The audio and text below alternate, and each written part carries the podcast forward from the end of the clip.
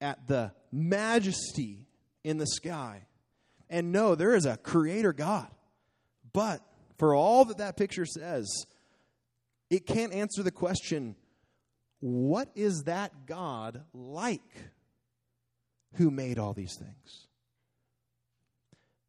What's his name?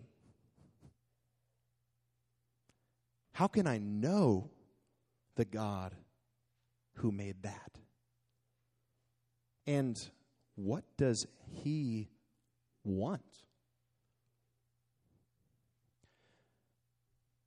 For all that picture says, there is so much that it doesn't say.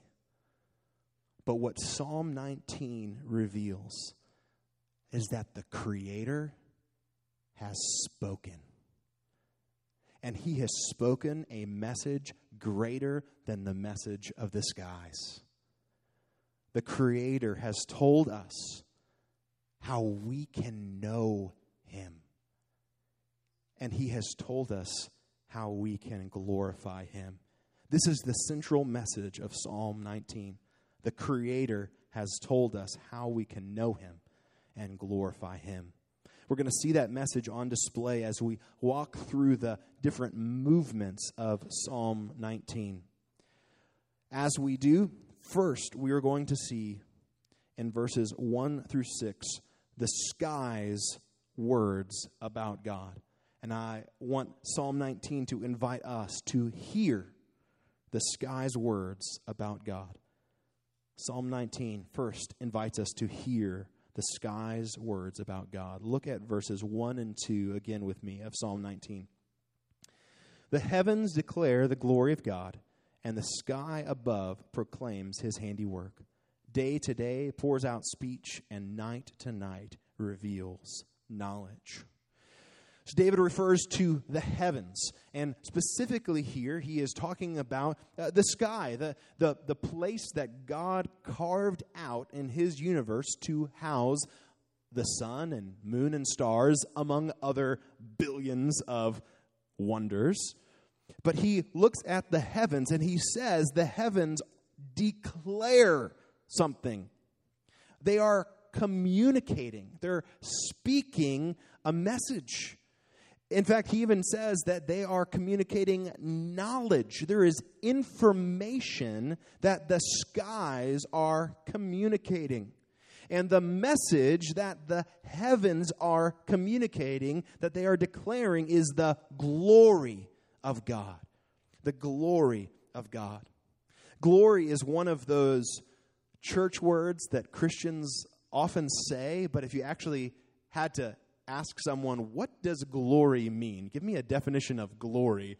A lot of times we're a little foggy on how exactly to put into words what glory means.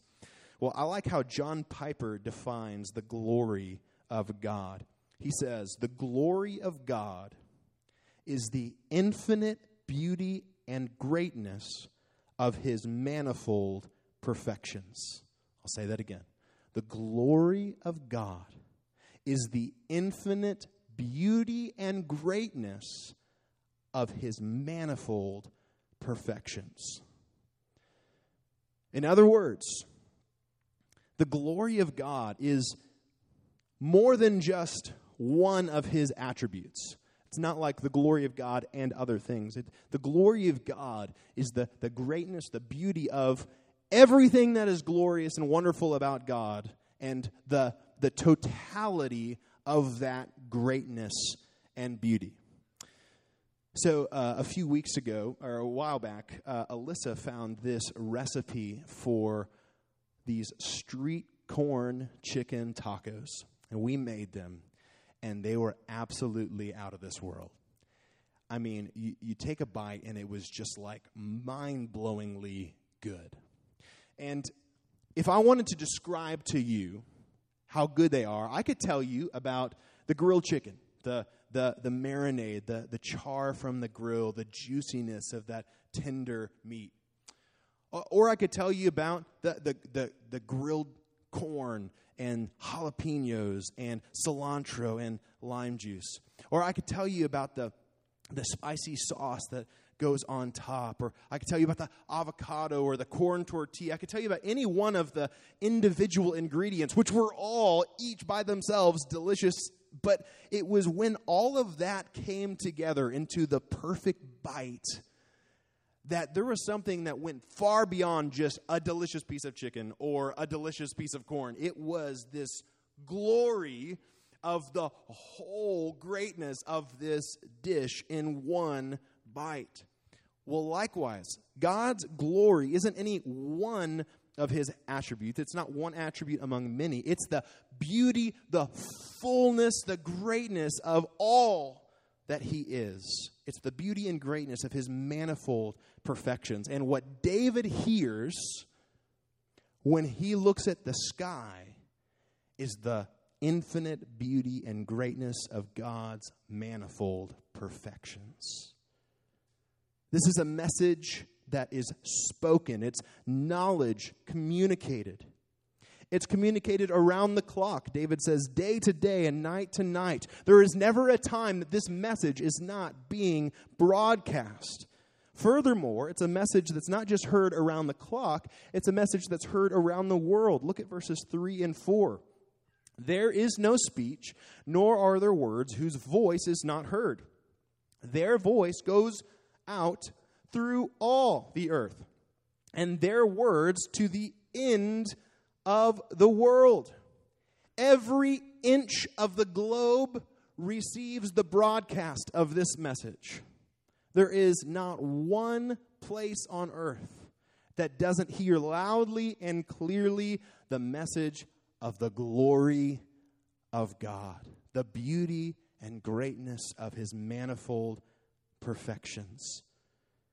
As David recounts this, he then, in verses 4 through 6, gives a vivid illustration, a specific example of how this works. And the illustration he chooses is the sun. Look at verses 4 through 6, the end of verse 4. In the heavens, he has set a tent for the sun, which comes out like a bridegroom leaving his chamber, and like a strong man runs its course with joy. Its rising is from the end of the heavens, and its circuit to the end of them, and there is nothing hidden from its heat. So David specifically hones in on the sun, the way that the sun declares the glory of God. He compares the sun to a groom who emerges after being fully decked out for his wedding day. He compares the sun to an Olympic sprinter racing from the starting line to the finish line.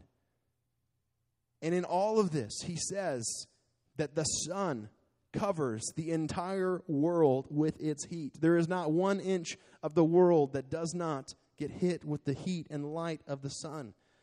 And likewise, there is not one person on the globe that doesn't receive the message of the skies that God is glorious. The sky communicates knowledge about God, but this knowledge is limited. Turn with me in your Bibles to Romans chapter 1.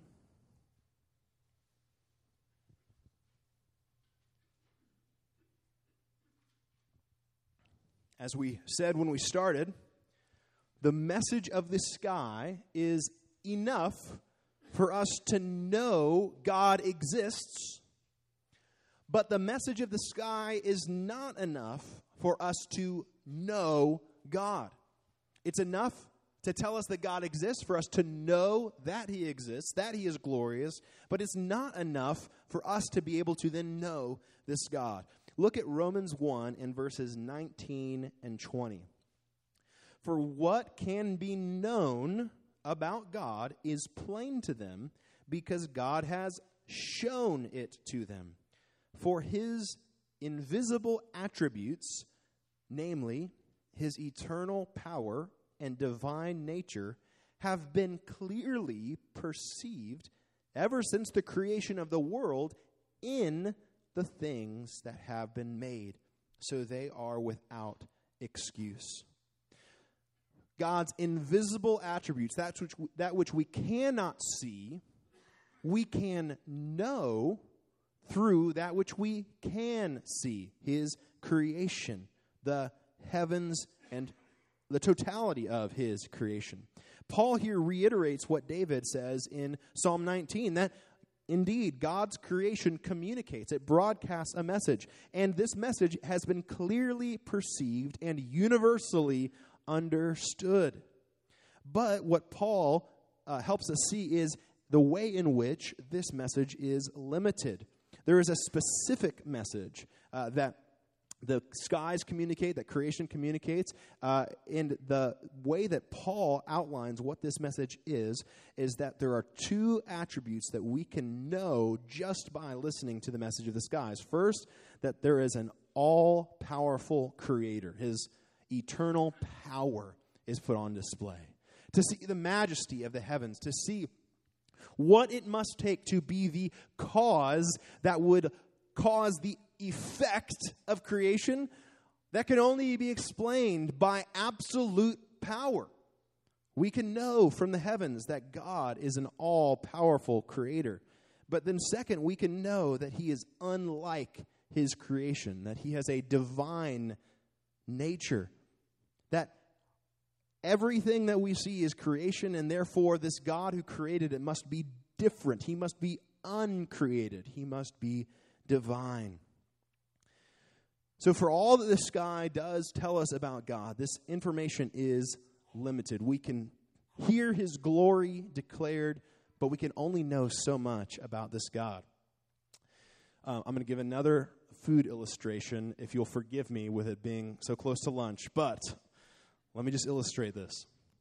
So, uh, before Alyssa and I were married, uh, she had a roommate who brought home this uh, leftover spaghetti and meatballs that was made, it was homemade by this like Italian grandma who had like the family recipe that had been passed down from generations.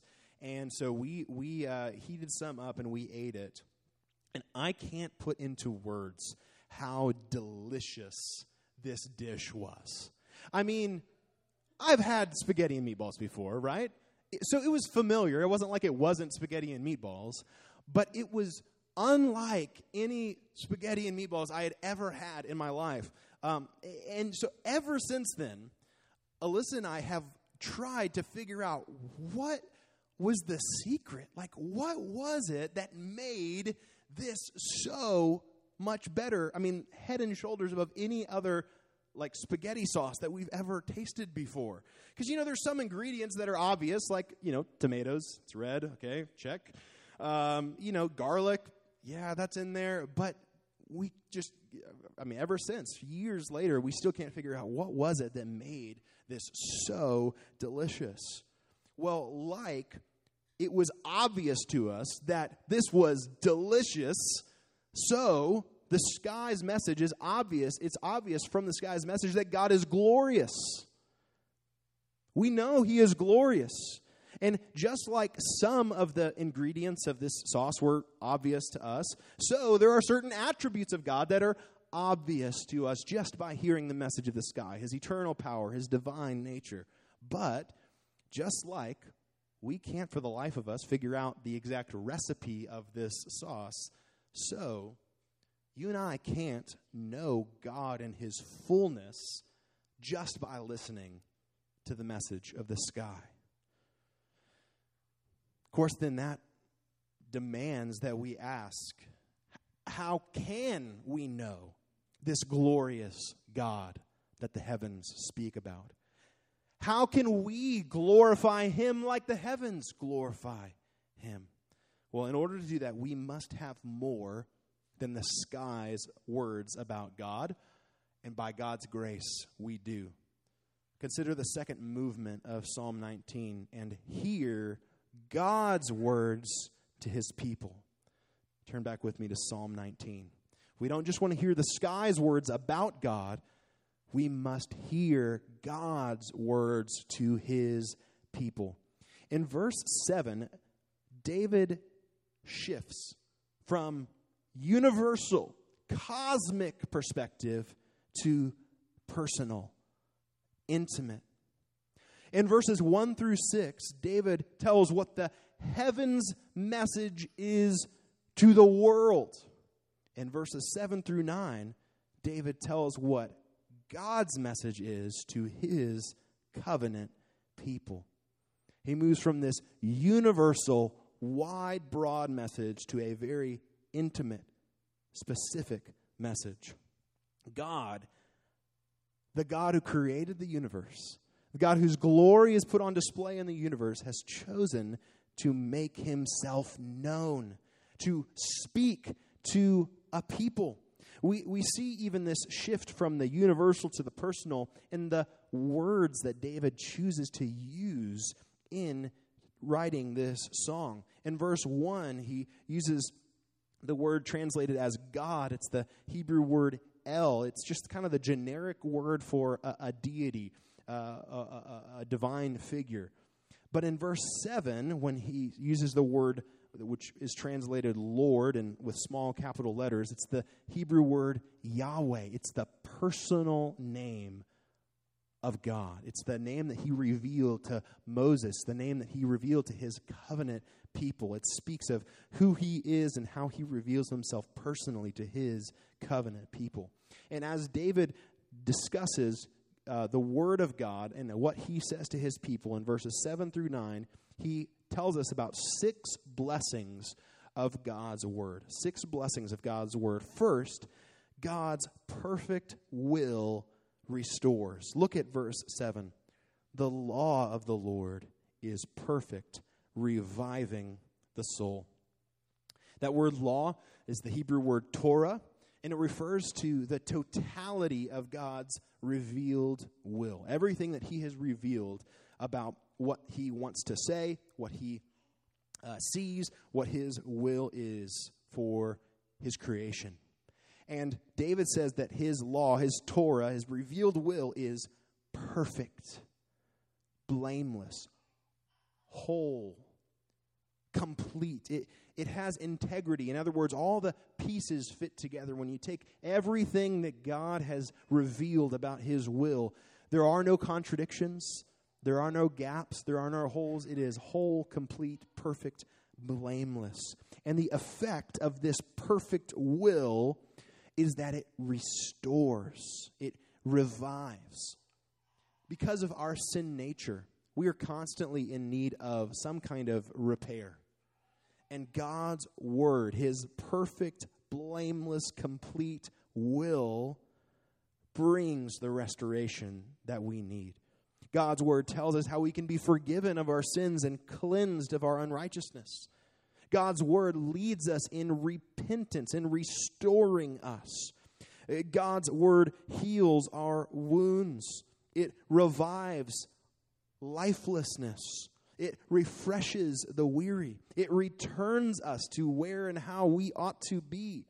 The blameless law of God, the blameless Torah, restores God's people to a place of being blameless. This word that has integrity, where all the pieces fit together, leads to a life where all the pieces fit together. God's perfect will restores. And then, second, God's trustworthy testimony gives wisdom. God's trustworthy testimony gives wisdom. Look at the second half of verse 7. The testimony of the Lord is sure, making wise the simple. When you see that word testimony, I want you to picture God on the witness stand telling this is how things are, this is what is true, this is what is not true.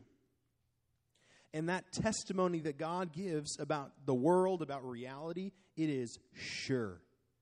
It's trustworthy. And the effect of God's trustworthy testimony is that it gives wisdom even to the simple, even to the inexperienced. The person who has God's testimony about what is true and what isn't true, that person, if that is all they have, they have more wisdom than the most educated or accomplished person without God's word. God's trustworthy testimony gives wisdom. Third, God's straightforward expectations produce joy. God's straightforward expectations produce joy. Look at verse 8. The precepts of the Lord are right, rejoicing the heart. That word precepts refers, refers to God's covenant expectations. When God made the covenant with the people of Israel, he gave in that covenant promises about what he would do for his people, what they could expect from him. But in that covenant also, he gave expectations for the people, what he expects of them. And his covenant expectations are referred to as his precepts. Here's what God is looking for from his people. And David says those precepts are right. They're straightforward, they're not crooked. And the effect of giving his people right, straightforward expectations is joy. You know, few things are as frustrating in a leader as unclear expectations. But when the one who is leading you gives clear expectations of what they are looking for from you, it gives freedom and joy. And that's what David celebrates in God, that he is giving straightforward expectations in his word. Number four, God's radiant command enlightens. God's radiant command enlightens.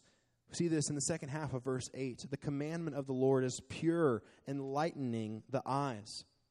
The word commandment is very straightforward. It just means anything that God has commanded. And David says that his commandment is pure or radiant, that it shines the splendor of his holiness. And the effect of this radiant command is it produces light. It cuts through the darkness of confusion about life, and it cuts a clear path that God's people are to follow as they seek to live in a way that honors Him. Number five, fearing God is timelessly pure. Look at verse 9. The fear of the Lord is clean, enduring forever. So David uh, makes a little change here in the pattern that he's following. And instead of giving another synonym for the Word of God, he refers to a response to the Word of God. The appropriate response to the Word of God is to fear God, to provide or to, to offer reverence to God, to honor Him. And David says that the fear of the Lord is clean or pure, that fearing the Lord is the pathway to moral purity. And he says about the pure path of fearing God that it endures. You know, fearing the Lord, walking in a way that is pleasing to Him, may go in or out of fashion with the world, but in no era will we ever be corrupt by fearing the Lord. Voices around us might say, You're immoral, you're wrong, you're backward. But before God, if we walk in the fear of the Lord, we will never corrupt ourselves. The fear of the Lord is clean, enduring forever. And finally, number six, God's faithful rulings are just. We see this at the end of verse 9. The rules of the Lord are true and righteous altogether. His rules are his judicial decisions. So earlier I, I, told you to picture God on the witness stand. Now I want you to picture him as the judge behind the bench. His rules are his judicial decisions. And what David says about these is that they are true, faithful. God is loyal to the absolute standard of right and wrong, which is his very character and nature. He's loyal to his law. This judge cannot be swayed or corrupted, he can't be bought off. His rulings are faithful and they are righteous altogether. The rulings that we receive from this heavenly judge are never unjust, always righteous. So David just peppers us with blessing after blessing after blessing of the Word of God, of what God has said to His people. And the amazing thing is, this God whose glory is declared by the heavens, this God has spoken. He's spoken wonderfully. He's spoken in a way that restores, that gives wisdom, that gives joy, that enlightens, that leads to purity. that is just. These are the blessings of God's word. The blessings when God opens his mouth and speaks to his people. This is how glorious his word is. And so then it just leads to one last question, which is how should the one who wants to serve this glorious God respond to his perfect word? So as we go to this third movement of Psalm 19, I believe the message that Psalm 19 invites us to hear is live by God's word for his glory. We want to hear the sky's words about God. We need to hear God's words to his people. And then we need to live by God's word for his glory. We see this in verses 10 through 14. In verses 10 through 14, I see four responses to God's word. Four responses to God's word. First, value God's word value God's word. Look at verse 10. More to be desired are they than gold, even much fine gold. Sweeter also than honey and drippings of the honeycomb. God's word is more valuable than all the riches of this world. God's word is more valuable than all the riches of this world. Do you value what God has spoken? Do you want God's word like you want money? You know, it's not just the rich or the greedy who want money. Most people want money just to make a living just to keep food on the table, to survive. Do you desire God's word like that? Do you desire God's word like your life depends on it? Because it does. God's word is more valuable than the riches of the world. And not only that, God's word is more satisfying than the most enjoyable sensory experience. Now, David specifically mentions sweet honey here, but you could fill in the blank with any of the wonderful experiences we can have with all five of our senses. You can fill in uh, street corn tacos and spaghetti and meatballs if that's what floats your boat. Uh, but you could do sweet honey, you could do food, but think also about the sensory experience of beautiful music or a stunning visual. God's word is more satisfying than the most enjoyable sensory experience. Are you satisfied with God's word without a sensory experience? Uh, just think for a minute about a worship service. Suppose we didn't have lights or instruments. That wasn't a hypothetical last week. Uh, suppose we didn't have lights, instruments, slides. What if we didn't have air conditioning or chairs? What if we had to worship in a room that smelled like a decomposing squirrel or was infested with flies, hypothetically? What if you took away everything that was pleasing to the five senses, but all we had was still the Word of God? Is that enough? Is that enough to get you in the door?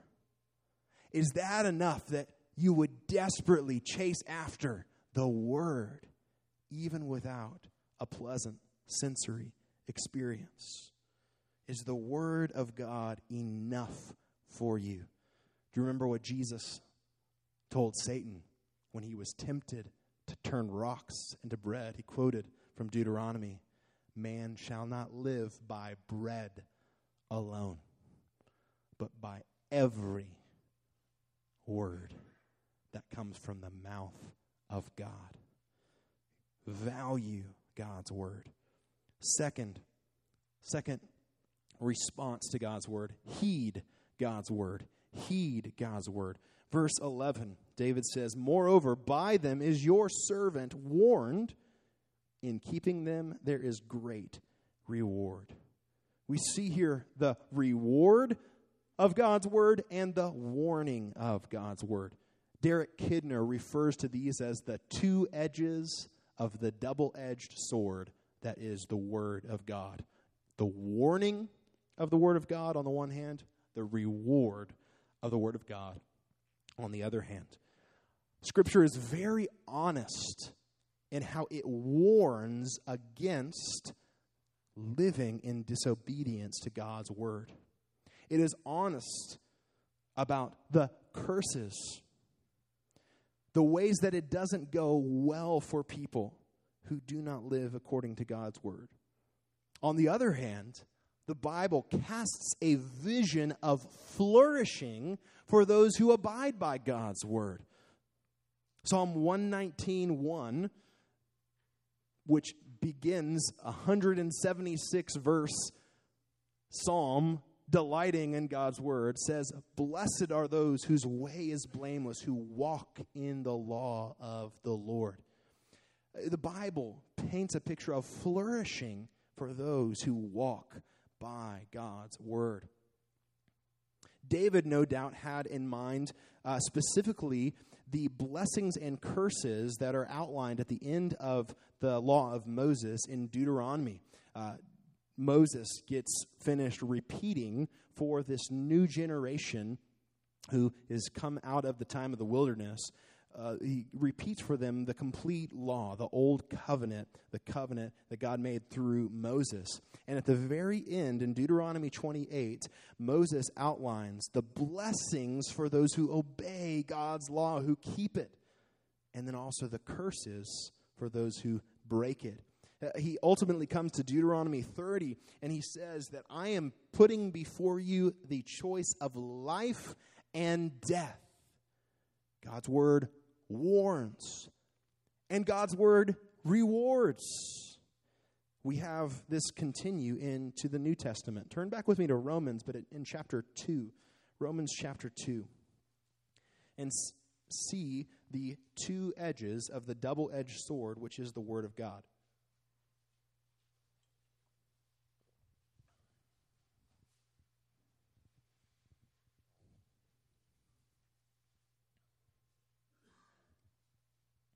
Romans 2, starting in verse 6. He will render to each one according to his works. To the one who, by patience and well doing, seek for glory and honor and immortality, he will give eternal life. But for those who are self seeking and do not obey the truth, but obey unrighteousness, there will be wrath and, and excuse me, wrath and fury there will be tribulation and distress for every human being who does evil, the Jew first and also the Greek, but glory and honor and peace for everyone who does good, the Jew first and also the Greek, for God shows no partiality. The Bible lays out for us in bright light in clear speech this path of following God, a path that leads to reward and flourishing. But the Bible is also clear that those who would rather live by their own thoughts, their own words, their own will, their own desires, that the end is wrath and fury. The end is destruction. The pathway is difficult. It is a life that is going against God's will for His creation. So you just need to know, as you think about what God has spoken in His Word, that to live a life disregarding God's Word is a life that will end horribly for you. And so we go to the third response of God's Word which is to deal with sin according to God's word. deal with sin according to God's word. Let's turn back to Psalm 19. Look at verse 12. In verse 12, we see David tells us how God's word exposes sin and leads to cleansing. Verse 12 Who can discern his errors? Declare me innocent from hidden faults. That term hidden faults refers to uh, what is taught in the law of Moses about sinning unintentionally. There's this whole category in the law of Moses about sinning unintentionally. You know, sometimes our sins, our errors, um, are hidden. Uh, sometimes our sin has become such a habit we don't even see it as sin. Sometimes we want to do what is right, but we don't know what it is, and we unintentionally sin even though we had good intentions. On the flip side, sometimes we do the right thing, but we have the wrong intentions and we don't realize that that's sin too. There are all sorts of ways in which we can have hidden faults where we can sin against God and do so unintentionally. But the truth is, even though we might, even though our faults might be hidden to us, God knows every flaw. God knows every fault. And at first, that might seem really intimidating and scary. I mean, I'm a sinner in ways that I don't even know it, but the one I'm accountable to does know all the ways that I'm wrong that I don't even know about. But the reason why that's good news is because that God who knows every way we have faulted is also the God who has made a way for us to be forgiven of every one of our sins. God has made a way for those who are guilty of hidden faults to be declared innocent. In the Old Testament, the passage that introduces this idea of sinning unintentionally is Numbers 15, 22 through 31. And it introduces the subject because it is giving instructions about what kind of sacrifice God's people ought to make in order to atone for their unintentional sins. God made a way for his people to be cleansed of their unintentional sins, to be declared innocent, even though they were guilty. And of course, that sacrifice points forward to the ultimate sacrifice of Jesus Christ, the Lamb of God, the innocent one who was blameless, who had no need to have errors discerned because he had no errors to discern. Yet, the innocent one, Jesus Christ, lived a perfect life, even though he deserved the rewards, all of the blessings of life that come from obeying God's word.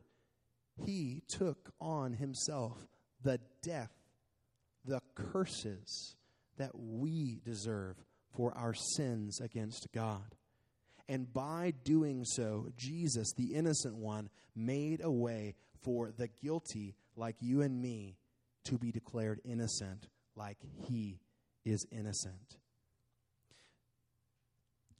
Do you realize the extent of Christ's work to save sinners? He died to forgive us of sins, to forgive us of all our sins, to forgive us even of the sins that we didn't know were sins when we did them. That is how far His work reaches. You know, some people who come to Jesus, they, they, they, they have this burden of, of knowing that they're a sinner. They want to trust in Jesus. They, they want to be forgiven of their sin. They want to be made right with God. And, and so they get to work. Uh, you know, I, I did this back then, and I, I, did this the other day, and I did this at that place, and I did this with that person. And, and they go through the catalog of all the ways that they're a sinner, and, and they want to be made right with God, and they think, oh, but did I forget something? Was there something that I did that's a sin that I didn't confess? Because, you know, the Bible says we need to confess our sins, and if I, if I covered it all, and if I don't confess every single sin that I have ever done, will He forgive me of the sins that I haven't confessed? But here's the good news of the gospel to come to Jesus, all you have to confess is that you are a sinner and you don't even know how bad you are. and you can trust that Jesus' work covers it all. While your sin goes far deeper than you even realize, Jesus' grace goes infinitely farther. This past week in our home, we had a, a small ant infestation. Our grass is all torn out, and they decided to, uh, since we tore up their home, they would come invade our home. And uh, so the other night, it just became clear. Okay, I've got to, I got to do something with these ants. And so I got out this spray insecticide, and um, you know these ants had bit my kids. So I was, I was not about to give them a proportional response. Okay, I, I wasn't. I didn't mist them with this insecticide. I drowned them in this insecticide. I mean, there was like a river of insecticide through our kitchen, which is probably not sanitary, but regardless, we have not seen an ant since, let me tell you. When you trust in Jesus to forgive you of your sins, he throws those sins into a sea without bottom or shore. Our sins are many, his mercy is more. That is what Christ has done for us. But not only does God's word help us with the sins we have already committed. Look at verse 13. Keep back your servant also from presumptuous sins. Let them not have dominion over me. David not only wants to have the errors he's already committed discerned, so that he can be declared innocent from hidden faults, he also wants to be kept back from sin, protected from further sin. Dalen prayed earlier through the Lord's Prayer. That prayer doesn't only say, Forgive us our debts, it also says, Lead us not into temptation. We want to be forgiven of the sins we have already committed, and we want to be protected from sins we haven't yet committed. This is a prayer for protection, especially against being dominated by sin, having sin as our master. Uh, presumptuous sins are, are, sins that are committed from a, a hardened heart, one that arrogantly disregards God and others. David uh, knew what it was like to be kept back, protected by God from sins. For instance, in um, 1 Samuel 25 uh, talked about this story a lot recently, but where David was going to kill Nabal, who had dishonored him. And he was doing so uh, really unlawfully. He was doing so out of anger, out of pride. And God used Abigail, Nabal, Nabal's wife, to intervene and stop David from killing Nabal. Well, David says in response to that, I praise God for keeping me back from doing this that I should not have done. That's what David is praying that God would do more of. Keep me back from presumptuous sins. Let them not have dominion over me. And the good news for those who are in Christ is that if you are in Christ, sin cannot dominate you anymore. Romans 6:14 says, "For sin will have no dominion over you, since you are not under law, but under grace." Jesus has freed us from slavery to sin and freed us to be slaves of Christ. Then look at verse, uh, the end of verse 13. After all of this, after wanting God to discern his hidden faults, declare him innocent, keep him back from presumptuous sins, the effect of all this is ultimately, he says, Then I shall be blameless and innocent of great transgression. This is the conclusion uh, that he comes to about the effect of God's word on his sin. These blameless words of God, again, lead to a blameless servant. Now, again, though, it's not a blameless servant in the sense of being sinless. Uh, what this word of blameless means is whole, complete, uh, having integrity, being wholehearted, having a life where all the pieces fit together and don't contradict one another. When we bring our sins to God and He cleanses us, when He answers this prayer to protect from presumptuous sins, it leads us to a life of integrity, of blamelessness. Well, finally, one last response. The only last fitting, ultimate response to God's word is to glorify the God of the word. To glorify the God of the word. We want to value God's word, heed God's word, deal with sin according to God's word. And we want to glorify the God of the word. Look at verse 14. Let the words of my mouth and the meditation of my heart be acceptable in your sight, O Lord, my rock and my redeemer. The words of my mouth are the things I say to others. The meditations of my heart are the things that I say to myself. And there uh, is a very close relationship between those two things because whatever words come out of my mouth first started as a meditation of my heart. Jesus says in multiple places in the Gospels, out of the abundance of the heart, the mouth speaks. David gives this final prayer because he wants his words to bring glory to God, like the words of the heavens declare the glory of God. He wants to please this creator God to whom all creation must answer. He wants to please the God who is his rock, his strength, his security, his salvation. He wants to please this God who is his redeemer, who has freed him from slavery to sin. This is the ultimate prayer of the one who knows the value of God's word. This is the ultimate prayer of the one who has been cleansed from their sin. This is the ultimate prayer of the one who has been invited to know the God who put the stars into space. May the words of my mouth and the meditations of my heart be acceptable in your sight, O Lord, my rock and my redeemer. The Creator has told us how we can know Him and how we can glorify Him. And we can know Him and we can glorify Him through Jesus Christ and because of his death and resurrection on our behalf. Because the anointed King Jesus took the curses that we deserve for our sins and has given us his righteousness and declared us innocent, we can know the God who created the universe. And as we close our service today, we are going to come to the Lord's table which celebrates Jesus' work on our behalf, the work that made a way for us to know God and enjoy Him forever.